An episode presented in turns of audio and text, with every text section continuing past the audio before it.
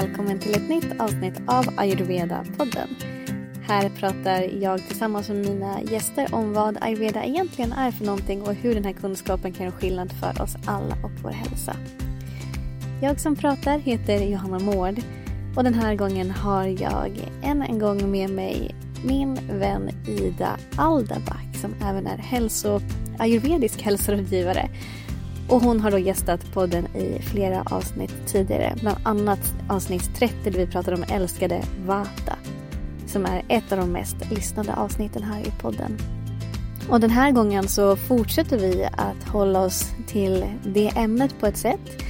För att det här avsnittet handlar om hur man bäst håller sig i balans under vinterhalvåret. Och då vintern som vi har här i Norden. Den kalla och torra vintern. Enligt ayurveda så finns eh, de här fem elementen rymd, luft, eld, jord och vatten runt omkring oss och inom oss och påverkar och influerar oss konstant under hela vårt liv. Eh, och även årstiderna är influerade av de här elementen. Och just vintern innehåller då mer av elementen rymd och luft som är de två dominanta elementen i doshan vata. Därav kommer det här avsnittet handla om hur man håller koll på sin vata dosha och framförallt då under vintern. Vad man bör tänka på, hur man kan göra för att hålla sig i balans. Vi pratar både kost och livsstil med mera. Så jag hoppas att det här är ett avsnitt som du kommer ha väldigt mycket nytta och glädje av nu. Och att det är ett avsnitt som du kommer komma tillbaka till varje vinter för att få en liten påminnelse om vad du kan göra för att må som allra bäst under den här årstiden. Och dela gärna det här med andra som du tror skulle uppskatta det. Så nu kör vi!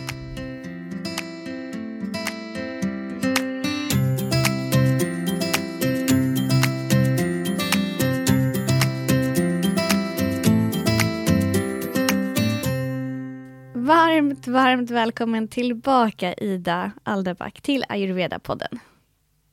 Tack så mycket.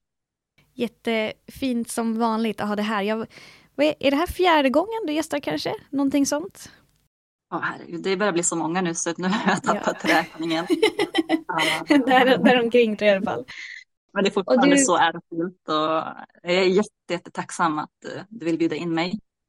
Ja, det är så fint att du vill vara med och fortsätta bidra med den kunskap som, om ayurveda som du besitter också.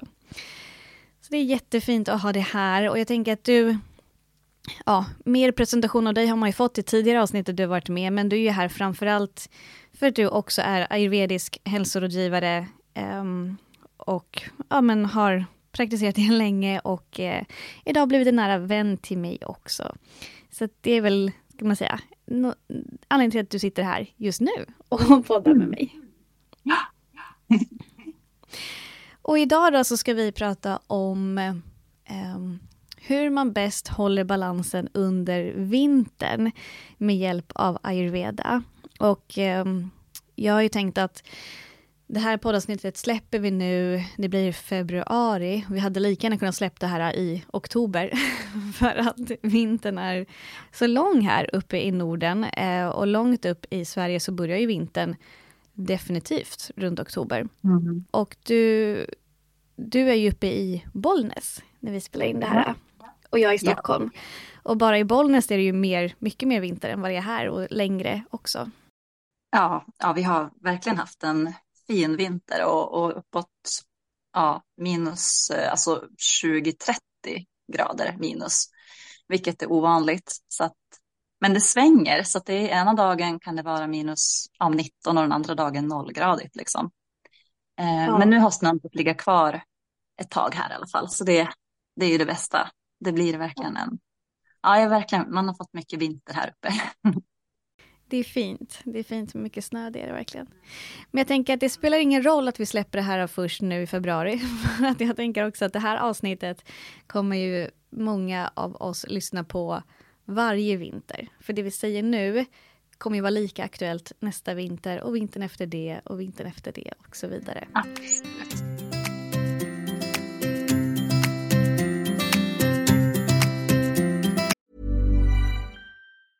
Life is full of awesome what ifs, and some not so much, like unexpected medical costs. That's why United Healthcare provides Health Protector Guard fixed indemnity insurance plans to supplement your primary plan and help manage out of pocket costs. Learn more at uh1.com.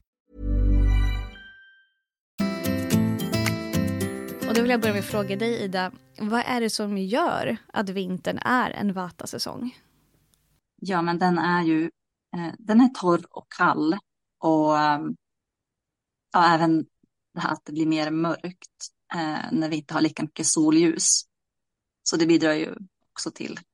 För Vatan har ju liksom eh, ja, det här det rymden, det mörka, kalla, torra och lätt är den ju också. Mm. Subtil, tunn. Ja, så det, det var de kvaliteter som kom till mig nu. Men det finns väl, du kanske kan komplettera.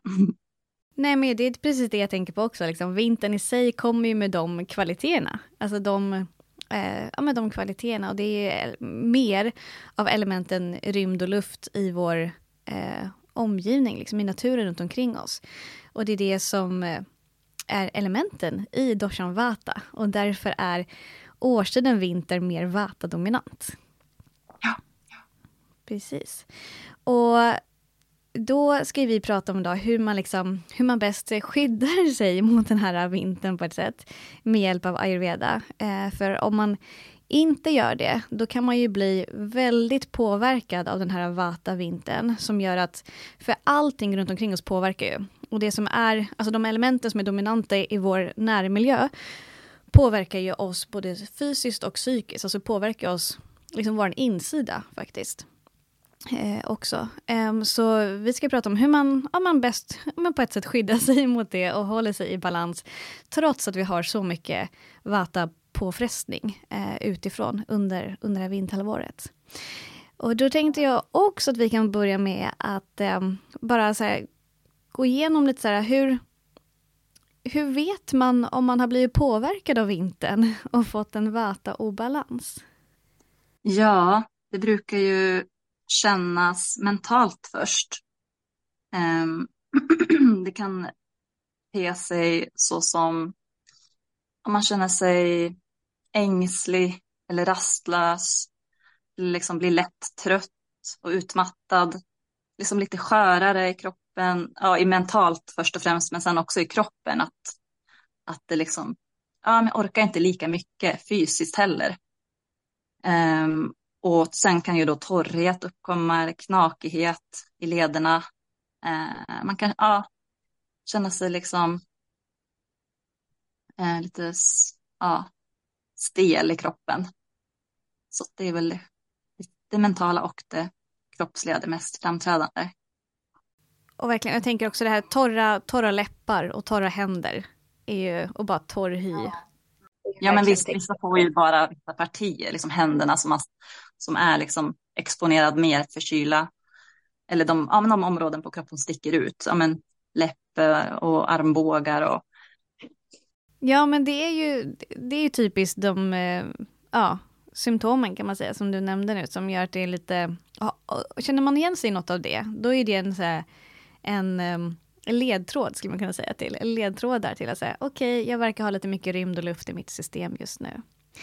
Eh, typiskt så här, spänningshuvudvärk kan man också få, eller man, som du sa, liksom, att man känner sig lite stel och liksom, framförallt så här, spänningar i axlar och nacke Ont i ländrygg kan man också få, men också det är inte helt ovanligt heller att man upplever att magen strular lite. Att man känner sig uppblåst eller man har gaser eller att man till och med får förstoppning. Just det. Mm. Ja men precis, det nämnde inte jag. Jag brukar inte få det själv så att jag glömde helt Nej, men eller hur? Ja, men man pratar mest om det som är mest, eller lättast om det som är mest eh, tillgängligt för en själv. Ja. Ja, så att om man känner igen sig något av det, då är det så här, okej, okay, jag är påverkad av vintern här. och då finns det ju jättemycket grejer man kan göra för att hamna mer i balans. Och när man är i balans, det är då man också kan bli av med de här symptomen. Så det ska vi prata om nu. Men jag tänkte också, jag skulle fråga dig Ida, ska man bara tänka på, på att balansera vata under vintern om man har en obalans? nej, vata är ju, det är ju liksom den som styr de andra doscherna. Det är ju huvuddoshan. Så den behöver ju alla ta hänsyn till oavsett. Mm. Um, för årstiderna påverkar oss. Uh, så att, alltså, så det, är, det ska vi alltid ta hänsyn till. Um, mm. Men såklart har man en jättestark pitta-pitta-puls, alltså både i ytpuls och djuppuls, så kan man ju klara sig bättre. Ehm, men det är, det är bra att ha koll på, på Vata för alla. Precis, och när du säger att man, om man har en jättestark pittapuls, tänker om man lyssnar och inte liksom gör pulsdiagnostik på sig själv, hur, hur vet man om man behöver balansera, eller okej, okay, så här, vi kan säga så här, generellt så gäller det att det är bra för alla att ha någorlunda koll på sin vata dosha. Men hur vet man, vad skulle du säga, hur vet man om man behöver tänka på det lite extra eller om man bara så kan, ja, med lite små grejer ha koll på sin vata? Mm, men antagligen så om man har lyssnat på podden och, och liksom känner igen sig i Vatas beskrivning så är det ju, behöver man ju vara extra uppmärksam på det. Och sen, eller om man får, ja men precis, om man har fått några av de här symptomen. Eh, eller helst som sagt innan då så att man kan förebygga. Och ibland gör vi det utan att veta om det. Ja, just Vata är ju, det är också liksom det som de flesta av oss, vi behöver ju förhålla oss till det hela året på ett sätt, för vi lever ju i ett ganska kallt land året om. Så att det är liksom, det, det är verkligen basic för oss i Sverige att ha koll på, på sin vata. Ja, och att, vi, och vi, har, och att vi, vet, vi vet ju redan mycket om det. Alltså, även om vi inte är inne på ayurveda så, så vet vi ju ofta hur vi ska ta hand om oss i det här kalla klimatet. Eh, vi hittar våra strategier. Ja men precis, så mycket av det vi kommer gå igenom, så här, hur man håller sig i vata-balans, det kommer ju många känna så här, men det där, så där har jag gjort alla vintrar för att jag mår bra ja. av det. Och det är det som ayurveda är mycket, så mycket av det som, eh, ja men verktygen som finns där, när man väl börjar praktisera så känns det så logiskt och man mår bra av det för att det är logiskt. För att det, vi mår bra när vi håller oss i balans och det är inte så svårt egentligen att lista ut typ vad behöver man för att hålla sig i balans. Här, är det kallt ute, typ håll dig varm. som exempel. Ja. som enklaste exempel. Varma, varma soppor och grytor. Ja. ja, exakt. Men jag tänkte också bara för att svara lite mer på det här, liksom hur, hur vet man typ hur mycket man ska balansera sin vat eller hur mycket man behöver typ tänka på det eller ja, hur mycket man behöver praktisera. Det, det skulle jag också säga, alltså om man är väldigt osäker då är det ju bra tips att boka in sig på en konsultation med en hälsorådgivare så får man lite mer individuell vägledning. Men annars också bara så här, känn, försök att känna efter hur du mår och lite skriv ner typ de symptomen du har och, mm. och kolla sen liksom vilken dosha hör de här symptomen till och har du mycket vata-symptom, då behöver du balansera vata ännu mer. Eh, men är det så att du inte har så mycket vata-symptom alls, då behöver du kanske inte tänka på det dygnet runt, som en annan kanske behöver göra. Ja, absolut. Ja, men så är det. Mm. Så det, ja, men det är bra generellt för vata att stanna upp och reflektera, för att eh, det är ett sätt att balansera vata på. Ja, visst. Ha det lugnt och stanna upp och ja, men känna efter. För annars kan det bara liksom rulla på, det, det går snabbt. Ja, och, och, och, och, hur kommer det sig att, eh, hur, hur kommer det, sig att, liksom att, det, att det är vata-balanserande i sig, att bara stanna upp och reflektera?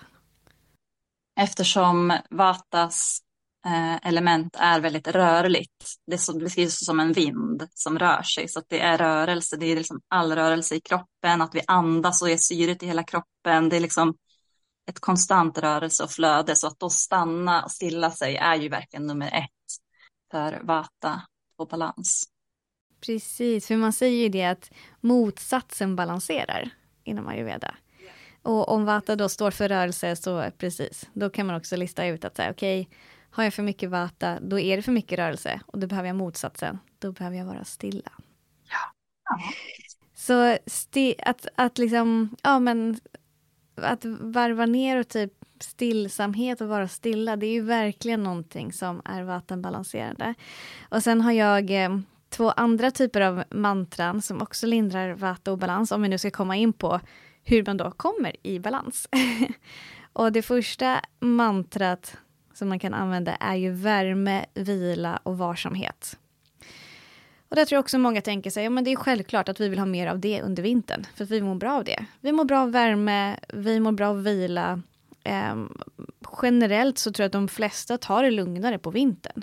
Eh, alltså man vilar mer, det blir mer tid i soffan kanske, eller man har lite lugnare eftermiddagar och kvällar jämfört med hur det ser ut på våren och sommar och sensommar. För att vi, alltså tittar man på naturen och djuren så går ju, alltså alla går ner någon typ av, någon typ av vila, lägre tempo eller till och med dvala. och det är ju helt naturligt för oss att göra det också, att bara komma ner i varv lite. Och sen det här med varsamhet. Eh, jag brukar förklara det som att man kan se sig själv som en, som en skör glaskula på ett sätt. Att man liksom bär sig själv med varsamhet, att man är lite försiktig med sig själv. Att man är liksom, ja men att man har, att man är öm med sig själv på ett sätt. Eh, att man är snäll mot sig själv. Ja, det tillför ju den här kaffa, den här liksom kärleksfulla, mjuka energin. Ja. Som jordar oss liksom. Precis. Och det är det mm. vi behöver. Ja. ja. Och ett annat mantra, klassiskt mantra för att balansera vata är ju regelbundenhet. Ja. Att försöka få in mera regelbundenhet. För att vata i sig är ju oregelbunden också. Det är också en av vatans kvaliteter, oregelbunden. Så då behöver vi återigen motsatsen för att balansera oss. Eh, och när det kommer till regelbundenhet så det enklaste sättet att få in regelbundenhet skulle jag säga eh, om man vill börja någonstans, det är typ att gå och lägga sig samma tid varje kväll och gå upp samma tid varje morgon. Och försöka få in måltidsrutiner så att, de är, så att man äter ja, frukost, lunch, middag på ungefär samma tider varje dag. Det skulle jag säga är ett bra ställe på att börja om man vill få in mer regelbundenhet. Man kommer långt på det alltså. Ja. Och även då så kanske bli lite medveten om vad typ av mat man äter liksom. Precis, och det kommer vi också komma in på. Mm, så det är verkligen en jättebra bas och det tänker jag att många som sagt gör av sig själv utan att veta någonting om ayurveda. Man känner det, mörkret hjälper ju till också att komma i säng tidigare för att ja, det blir mörkt. Det är inte de här sommarkvällarna där man vill ut och hitta på saker. Mm, så är det ju, verkligen. Och om vi börjar med det här med värme då, som är ett bra sätt att hålla sig i balans och ta hand om sin vatadosha. Vad, vad skulle du säga? Hur, alltså det här, alltså alla vet väl hur man typ kan hålla sig varm. Vi skulle kunna fråga vem som helst på stan och alla skulle kunna berätta 10-15 saker för att hålla sig varm. Men vad skulle du säga, hur håller man bäst värmen och lite inspirerat av ayurveda? Ja, ja men alltså de dagar vi har sol, vilket ju inte ens är varje dag nu för tiden, men att verkligen komma ut och ta del av någon slags sol under dagen, få liksom direkt solljus på sig, är ju verkligen väldigt, väldigt eh, viktigt att tänka på. Och så, för det är ju mm. rent konkret att föra in eldens element, att liksom få vara i solljus. Eh, mm. Det lilla vi kan få. Och ja, sen är det ju ja, men såklart att hellre klä sig för varmt än att gå och småfrysa. Liksom, ta extra lager, lager på lager. Eh, och eh, sen är det ju ja, såklart varm mat och dryck. Och det här med varm olja, abhyanga, den här varm oljemassage och det kan man göra på sig själv eller på en klinik. Mm. Eh, varma bad, men det kan ju också vara lite uttorkande beroende på vad man har för konstitution. Eh, men varma bad kan ju funka jättebra för vissa för att liksom värma upp sig. Eller bastu. Eh, det är inte kanske super ayurvediskt, eh, men vi har ju en tradition här i kalla Norden av att basta. Eh, så att det är ju ett sätt. Och då kan man ju också ha med sig olja in i bastun eh, och liksom se till att få oljan också. Mm. Och eh, ja, men närhet, alltså relationer, närhet eh, ger ju värme och trygghet och, och bidrar med mycket kaffe. Så att liksom njuta av sina medmänniskor och, och liksom att vara, eh, ja, om man har en relation eller om man har sina barn eller om man har ett husdjur. Liksom. Mm. Och sen också faktiskt, är det någon årstid som man liksom ändå eh, rekommenderar alkohol så är det ju på vintern för att det också bidrar med pitta och värme. Så det kan också, det, det känns ju så, inte som, men det, det pratade jag faktiskt om på ayurveda-utbildningen, men ja, i form av vin då, så här rött vin, att det kan vara faktiskt lite hälsosamt på vintern för vissa. Mm, precis. Ja, för det exakt, det säger jag också, har ingått i mina utbildningar och vi har pratat om det i flera olika sammanhang, just vad, hur ayurveda ställer sig till just alkohol. Spännande att du tog upp det, för jag tror inte vi har pratat så mycket om det i podden tidigare. Och svaret är liksom, som alltid, så här, är det bra eller inte? Ja, det beror på. Det beror ja. på vem det är som dricker, eh, var på jorden den personen befinner sig, vilken årstid det är där och då, vad den personen har för eh, vikriti, alltså nuvarande obalanser, eh, och såklart vilken typ av alkohol och hur mycket.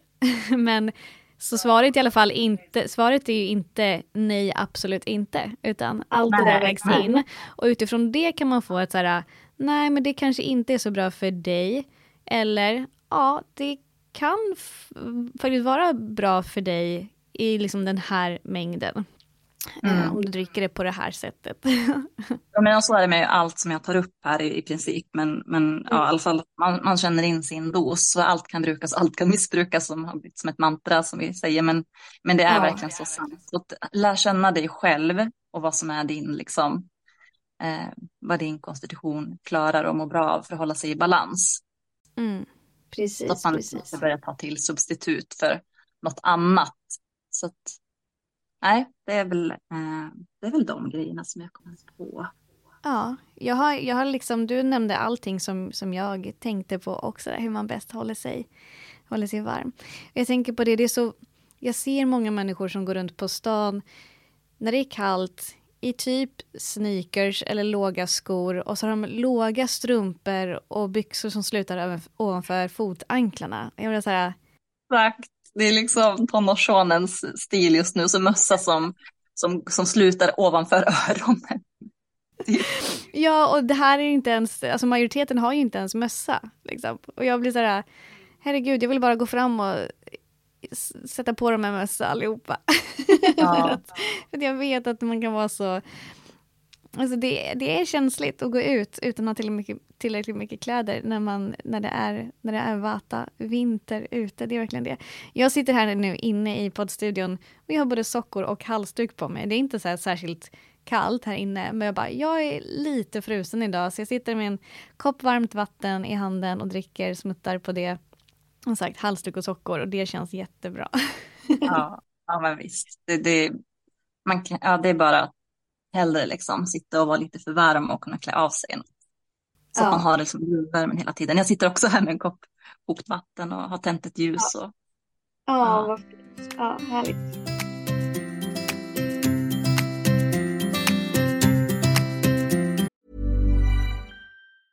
Burrow is a furniture company known for timeless design and thoughtful construction and free shipping. And that extends to their outdoor collection. Their outdoor furniture is built to withstand the elements, featuring rust-proof stainless steel hardware, weather-ready teak, and quick-dry foam cushions. For Memorial Day, get 15% off your Burrow purchase at burrow.com slash ACAST and up to 25% off outdoor. That's up to 25% off outdoor furniture at burrow.com slash ACAST. Hold up. What was that? Boring. No flavor. That was as bad as those leftovers you ate all week. Kiki Palmer here, and it's time to say hello to something fresh and guilt-free. Hello Fresh. Jazz up dinner with pecan-crusted chicken or garlic butter shrimp scampi. Now that's music to my mouth. Hello Fresh. Let's get this dinner party started. Discover all the delicious possibilities at hellofresh.com.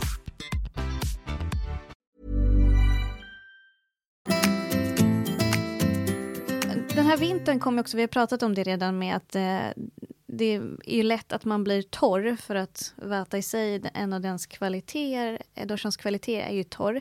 Eh, så luften blir väldigt torr och det påverkar oss och vi kan lätt bli torra. Så vad skulle du säga, vad har du för tips för att inte typ torka ut?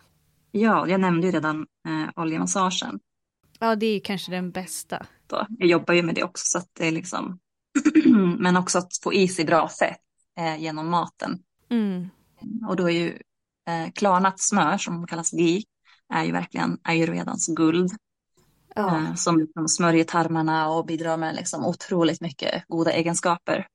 Eh, men självklart man kan ju använda smör om man inte har för mycket kaffe i sig. Och eh, ja, så liksom fett, bra fettkällor så att smörja invärtes. Och gärna då eh, kunna få till regelbunden abhyanga, göra det på sig själv eller gå och ta på klinik. Mm. Ja. ja, jag skulle också säga att det är de absolut bästa sätten för att inte torka ut. Gi och abhyanga som är den här ayurvediska oljemassagen.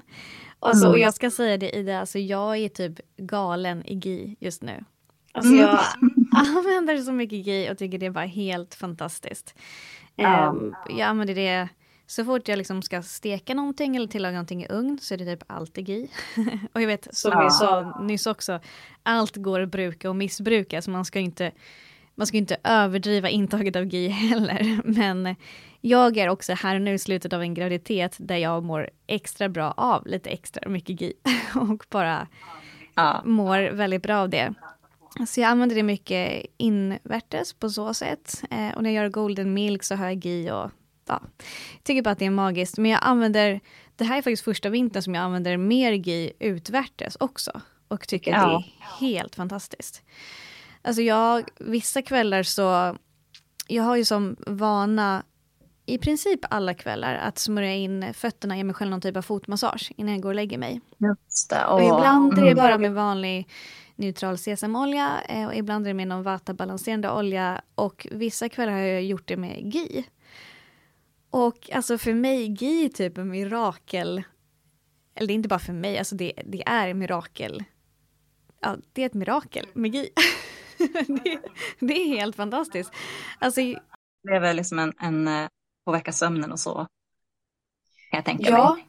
ja, det gör jag absolut. Jag tycker att jag sover bättre de kvällar jag ger mig eh, fotmassage. Och, men framförallt så tycker jag också att, eh, att fötterna blir så fina när man har masserat sig Ja, själv med gi. Ja, apropå torrkammar. Ja, man kan ju få väldigt torra fötter. Men jättebra, det ska jag verkligen. För jag har känt själv nu att, att eh, jag har inte haft samma behov av att göra abhyanga. Förra vintern gjorde jag det dagligen för att det verkligen behövdes. Eh, Ja. Men i, år så har jag förebyggt mycket bättre under hösten och känner inte samma behov. Eh, men ja, man har också olika prio under olika perioder och sådär. Vad man kan få in. Eh, Men, men att smörja fötterna är ju verkligen, för jag upplever också att abhyanga, att göra det på morgonen, det bidrar ju också till förbättrad sömn på kvällen sen. Ja, visst. Men att bara smörja fötterna ska jag nog prova då. Det blir ju lite enklare. Men har du handduk då där nere vid fötterna? Tar du på strumpor eller hur? Jag tar på mig strumpor. Jag tar på mig Ja. strumpor. Ja. för man vill ju inte smörja in fötterna med varken olja eller gi och sen gå runt hemma. Utan i, jag sitter i soffan eller på sängkanten och ger mig själv eh, typ 10 minuters fotmassage. Eh, och som sagt, de kvällar jag gör det med gi, alltså jag har så fina fötter när jag vaknar dagen efter. Ja, Det är verkligen- Ja, men det ja. ska jag ta med mig. Mm, ja men gör det. Och sen så GI funkar jättebra mot torra läppar. Så har jag torra läppar så har jag helst GI på och det behövs liksom, GI är så drygt också, så det behövs typ bara en droppe och liksom smörja på läpparna. Så, så funkar det jättebra. Eh, sen har jag också, jag, den här vintern blivit väldigt torr i, i ansiktet och liksom använder mycket mycket av mina ansiktskrämer som ändå är liksom ayurvediska och liksom bra bas och ska återfukta bra. Eh, och använder liksom mer än vad jag brukar ett tag. Men jag tyckte ändå inte att det återfuktade liksom tillräckligt. Så då började jag smörja in ansiktet med GI också innan jag gick och la mig så på kvällen. Och det bara gjorde all skillnad. Eh, och återigen, man behöver typ bara några droppar för att det är så drygt och liksom Ja. så fett. Men det är väldigt, väldigt rent fett så jag upplever inte alls att jag liksom har stängt igen några porer. Jag, alltså jag har så fin hy nu Ida. Det tror jag är flera anledningar till det. Men jag har också smort in mig mer med GI och jag har så fin hy. Härligt, jag blir inspirerad här. Ja, Ja, jag har ju också börjat ha i, i en sån här flaska, en pipettflaska, så att jag kan ha det i näsgångarna på morgonen. Ja, ja. Eh, Så det är också något man kan göra extra mycket på vintern, att man droppar en till två eller tre droppar i varje näsborre. Att man liksom ställer en flaska i vattenbad, varmt vatten. Så att det, ja. För, för GI kan ju bli lite fast, även om det står framme i rumstemperatur Mm. på vintern. Liksom. Så Ja. då kan man ha det i vattenbad och droppa två, tre droppar i varje näsborre. Och sen då gurgla med alltså oil pulling eh, i munnen också på morgonen. Så det är smörjning liksom av alla, alla ingångar till kroppen. Ja, precis, precis. Alltså Nassia eh, gör jag också, som är det här näsdroppar. Eh, och jag gör också det med GI, eh, gärna. Antingen GI eller ren sesamolja. Och mm. det gör också skillnad. Alltså det gör verkligen skillnad. Jag tror det, det skyddar ju från den här torra, kalla liksom, luften. Det, det, det blir en, ja, man blir lite in, så här, så man får det som ett skydd. Hölje. Ja, precis, precis. Och jag, jag, vet att jag gick förbi något apotek för några år sedan och såg att de hade eh, nässpray med ren sesamolja. Ja. Så att eh, det finns där också om man, om man skulle tycka att det är så knepigt med pipett. Eller, och har man inte pipett då kan man också, enligt ayurveda pratar man ju om att man eh, alltså droppar några droppar sesamolja i handflatan och bara använder lillfingret och liksom smörj insidan av näsgångarna. Eh, det funkar också. Men jag såg som sagt på apoteket att de hade någon nässpray med ren sesamolja. om man tycker att det är ännu smidigare. Ja visst, ja det kommer. Mm. Och det, det behövs, det gör skillnad, det tycker jag också, verkligen. Mm. Och just det här med att eh, alltså, olja i, i näsgångarna, det är ju det finns jättemånga fördelar med det. Jag tror vi pratar mer om det avsnittet där vi gick igenom ayurvediska morgonrutiner. Men det är det här vi pratade, som du nämnde, att det är liksom som en skyddande hinna på ett sätt. Och jag, jag är helt övertygad om att det tillsammans med alla andra ayurvediska praktiker verkligen kan förebygga förkylning, bland annat. Eh, men sen säger man också att de här näsdropparna ger också, det väcker dina sinnen och det ger dig en bättre hy med mera. Så det finns många fördelar med det. Ja, ja. Alltså olja tillför ju kaffas eh, kvaliteter. Och kaffa i sig bidrar ju med ungdomlighet och, och lyster och liksom. Eh, ja, precis. Ja, som livsbevarande. Medan vata bryter ju ner, så luften vill ju bryta ner och oxidera. Och kaffa mm. tillför då motsatsen, motsatta kvaliteten. Precis, precis. Ja, så det, det är bra grejer. det är verkligen bra grejer. Och också så här... Liksom oljeallergi hemma. ja, verkligen, verkligen. Eh, och också att, att dricka mycket varmt vatten skulle jag också säga är ett jättebra sätt att inte torka ut. Att tillföra ja, varmt vatten. Man gör apropå GI då, tillföra lite GI just alltså för att få igång tarmen lite grann. Och smörja ja. tarmen. Visst, um, men sen bara kokt vatten är ju super. Och sen brukar vi rekommendera att man dricker mer mellan måltider och, och mindre till måltider. Mm. Ja, vad finns det mer? Ska vi gå in lite mer specifikt på typ vata-balanserande kost? Det var precis vad jag tänkte. Ja, bra, då gör vi det. Vill du börja där? Vad, vad är det för kostråd som gäller då? Ja, rent allmänt och smakmässigt så är det liksom söta, salta och sura smaker. Mm. Eh, då är det eh, det söta, det bidrar ju med kaffas energi. Så det balanserar och jordar vata. Man kan ju känna att man dras till söta smaker eh, extra mycket på vintern. Det gäller ju då att få i sig bra sötma i form av, ja dadlar är ju väldigt, väldigt bra tycker jag. Mm. Det är min favorit. Eh, också mjölkprodukter i sig är ju lite söta i smaken. Alltså kokos, eh, eller vad säger jag, grädde liksom. Och, och eh, man kan ju, ja, där kan man få i sig mm. den kvaliteten. Precis, både grädde och, och, mjölk i sig är också liksom naturligt sött. Eh, men då att båda liksom ska vara tillagade så att man inte äter det liksom, ja, kallt direkt ur kylen. Så ja, men sån här varm eh, guldmjölk då mm. med dadlar i och kryddor. Alltså guldmjölk är ju just när det är med kryddor. Så gurkmeja och kryddnejlika och muskot. Och, ja, det kan man göra på många olika sätt. Men, men det är ju liksom ett sätt att verkligen få sötma och, och lite värme genom kryddorna. Liksom. Ja, verkligen. Jag dricker mycket guldmjölk nu och det, jag älskar det. mm, ja, jag med. Eh, och sen har vi då det här salta, det är ju, bidrar ju med pittas eh, kvaliteter. Det gör ju också att vi binder vätska och liksom ja, motverkar torrhet. Och ja, det är väl det. Eller har du något mer där om det? Men jag tänkte, jag vet att du berättade i något av den, de tidigare avsnitten där du var med, att det sura är också som att, om du tänker att du biter på en citron, så är det nästan som att, att det drar ihop sig. Eh, och det tyckte jag var så bra metafor, för du, du beskrev det som en metafor då också, att det är ju precis det vata behöver. För att Ja. har man vata-obalans så är man ju lite splittrad och lite, liksom, lite överallt. Så behöver man ju centrera sig. Och den sura smaken kan ju verkligen centrera oss på så sätt. Och det blev så tydligt när du delade med dig den metaforen att liksom, när man biter en citron så är det så sammandragande. Och det är också en anledning till att den sura smaken balanserar vata. Ja, ja, precis. Jag tänkte komma in till det också, men vad bra att du... Jag tänkte mer om det var något mer på det salta också. Jaha, okej. Ja, men, nej, men det, var- det var väl inte det då. Och så det sura sa ju du nu. Så att det, det är liksom, ja, det- var det. Generellt Ja, sett om, om smakerna.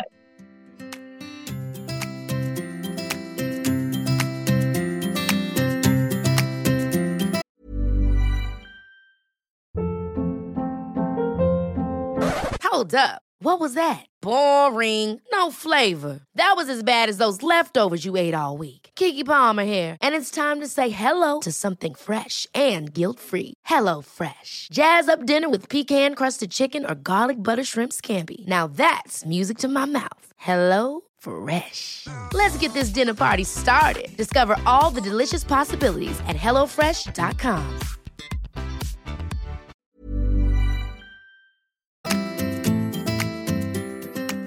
Ja, äta varm och oljig och närande mat. Eh, och i tillräcklig mängd. Alltså att eh, verkligen liksom se till att känna in vad som är rätt mängd för en. För att eh, det finns mycket, det kan väcka, eh, när det blir mycket vata så kan ju de här alltså, vindarna dra igång i kroppen. Så att man liksom går och tror att man är hungrig hela tiden eller att man liksom överäter. Som en överlevnadsinstinkt tror jag, när vi bor så här kallt. Liksom, för att det är ett sätt Mm. att jorda sig med mat.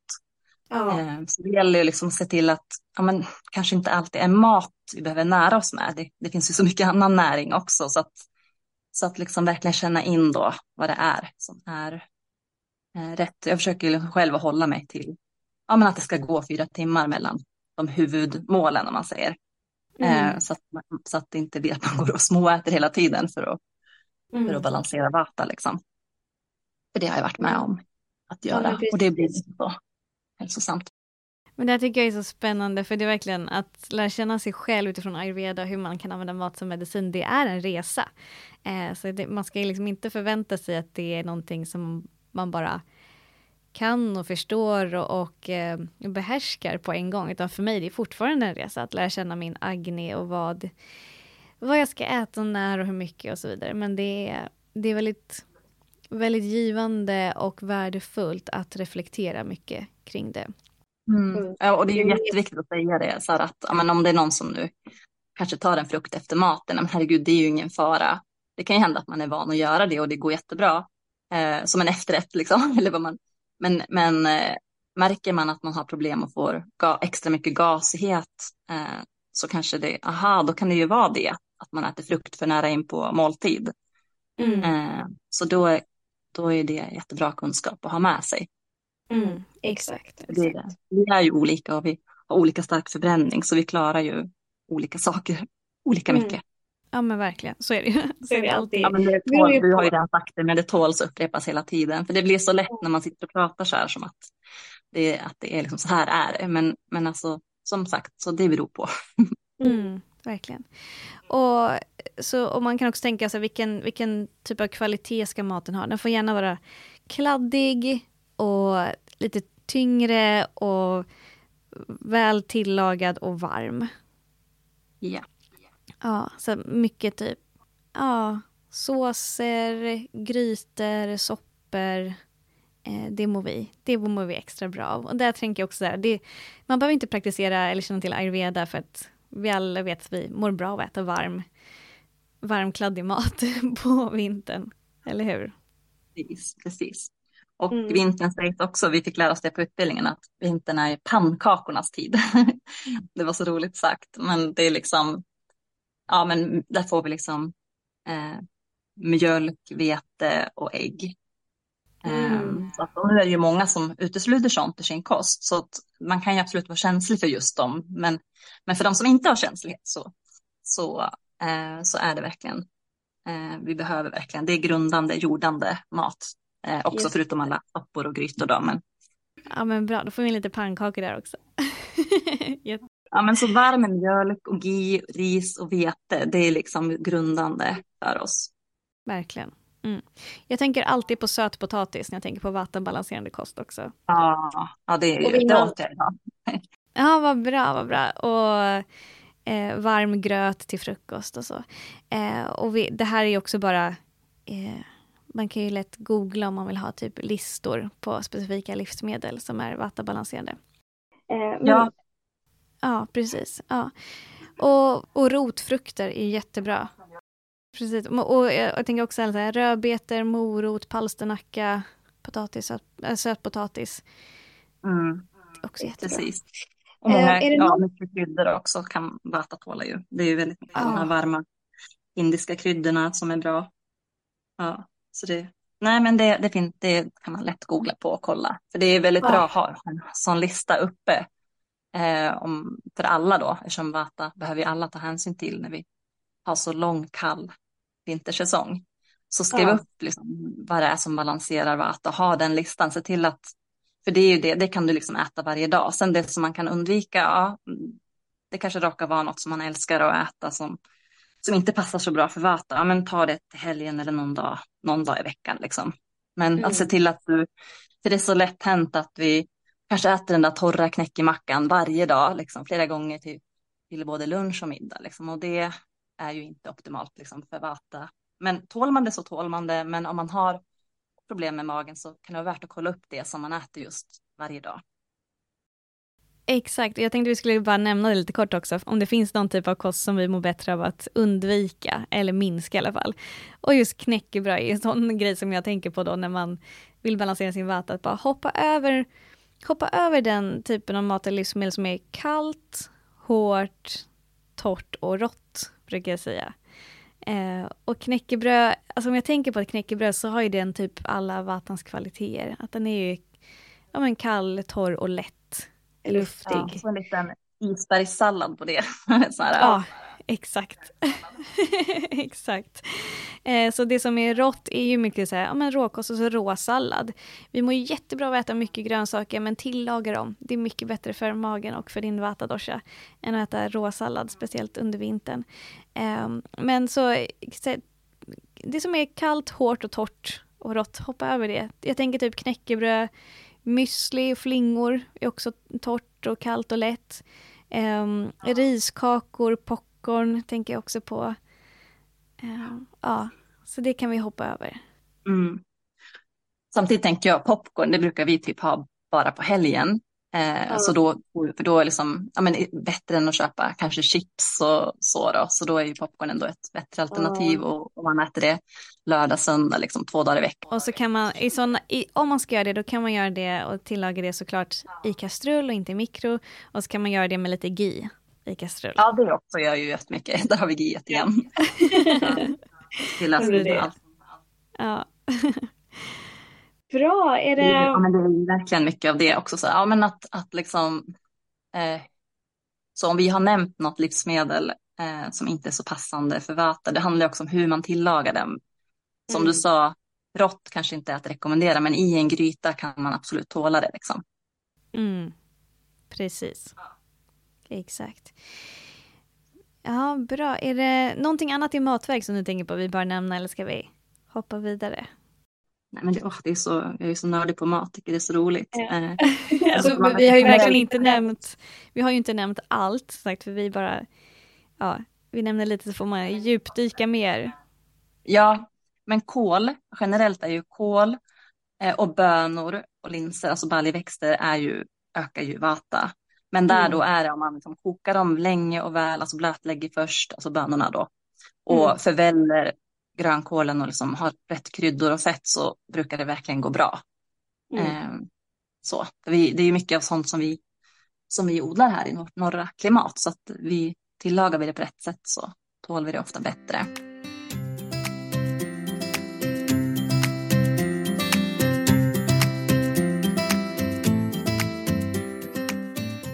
Jag tänkte kanske att vi skulle gå in lite på vilken typ av träning som man brukar rekommendera under vintern, för jag får sådana frågor ibland.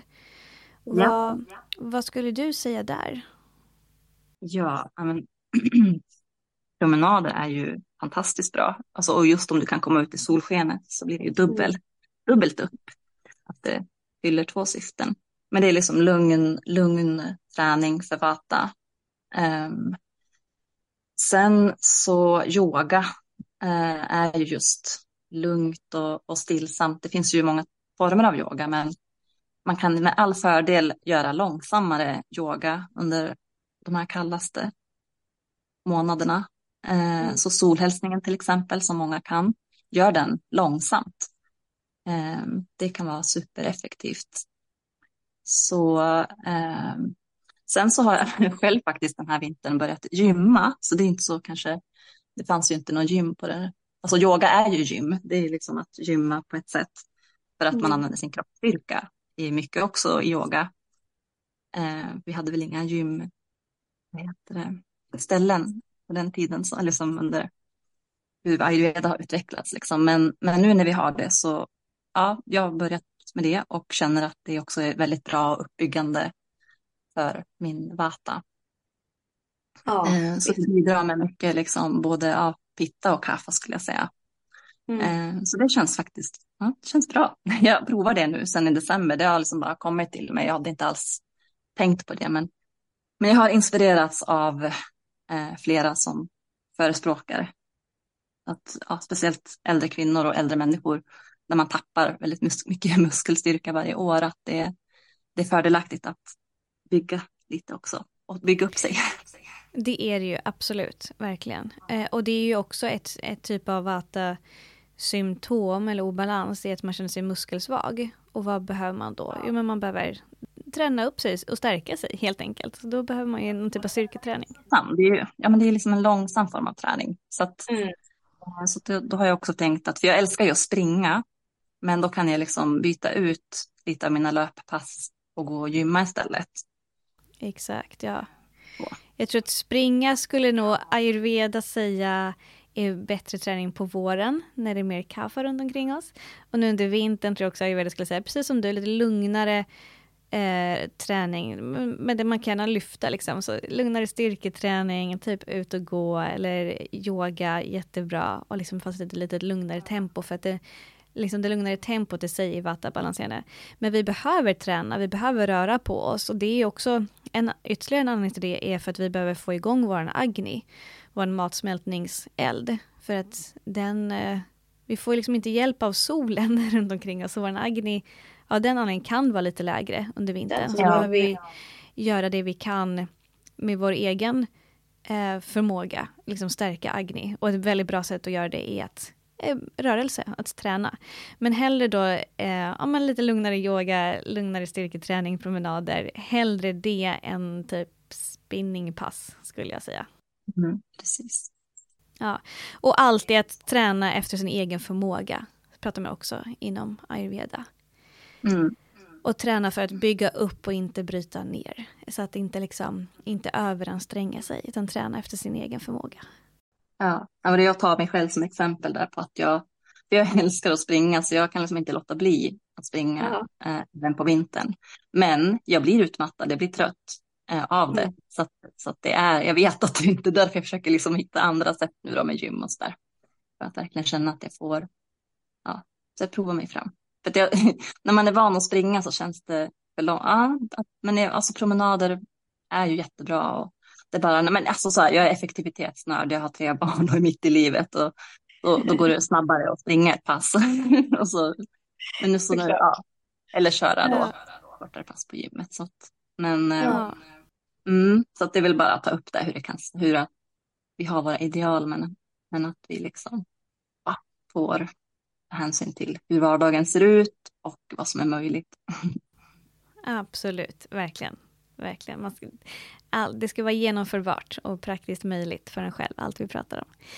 Jag tänkte att vi ska börja avrunda, men jag har bara jag har tre grejer till som jag tänker på att vi skulle kunna nämna eller fyra grejer till, för bara ytterligare saker att hålla Vata i balans. Och det första jag tänker på är att man absolut kan använda sig av Vata-balanserande pranayam, alltså andningsövningar. Bara för att nämna en som vi nämnt tidigare är Nadi shodana, som är växelvis andning. Den är fantastisk. Eh, vill man veta mer tänker jag att då kan man googla på det eller fråga dig eller mig så har vi säkert fler tips om det. Meditation. Vi, började, vi inledde med det, med att, att liksom sitta i stillhet eller vara stilla är balanserande för att det är motsatsen till rörelse som är en av vatans kvaliteter. Men att meditera är ju jättefint för att balansera vata. Eh, Ja, och och det där ska man inte underskatta. Alltså det, nej, det verkligen. ökar igång cirkulationen i hela kroppen fast man bara sitter stilla och andas. Ja. Eh, och man får bort blockeringar liksom och, och lugnar sinnet. Och, Ja, verkligen. jag Verkligen. tänker också ju äldre man blir så ökar ju vata mer och man kanske inte kan springa eller gymma. Man får liksom begränsad rörlighet eller som skador i kroppen och så. här. Men att, då vet, att veta att faktiskt att bara sitta och andas eh, funkar. Det är en slags träning på ett sätt eh, som gör väldigt gott för cirkulationen, främjar cirkulationen i kroppen och, och eh, får lugn och ro i sinnet. Mm, verkligen, verkligen. Och sen, eh, du och jag Ida har ju det här avsnittet som heter Älskade Vata, som är avsnitt nummer 30. Där, eh, där pratar vi ju än mer och, om det här och mycket, mycket av det vi nämner där har vi nämnt här också. Men där vet jag också att vi avslutade det avsnittet med att prata lite om att det finns det finns faktiskt Vata-balanserande musik eh, som man kan lyssna på. Eh, jag kan ju länka till en sån spellista i avsnittsbeskrivningen här också, eh, så kan man få lyssna på det om man vill. Men jag skulle säga, det är musik med lite lugnare, grundande toner, om man bara ska förklara det på något sätt. Eh, musik som ja, men ger en lugn och harmoni. Och om just den eh, om du googlar eller om du söker på Spotify efter Vata Balancing Music så kanske det inte någonting du gillar. Och skulle du inte gilla det så spela någonting annat som gör att du känner att du hamnar lite mer i lugn och ro och harmoni. För då är, då, då är det Vata balanserande för dig. Ja, men visst, det där känner vi oftast in vad vi mår bra av. Liksom. Ja, precis. Och den sista, fjärde grejen som jag tänkte på är att tänd mycket levande ljus. Eh, för det, det bidrar ju också med det här eldelementet. Eh, och eld är också ett sätt att ja, men balansera vata. Det är det. Så enkelt. Ja, eller hur? och det är vackert och fint och mysigt med levande ljus också. Mm.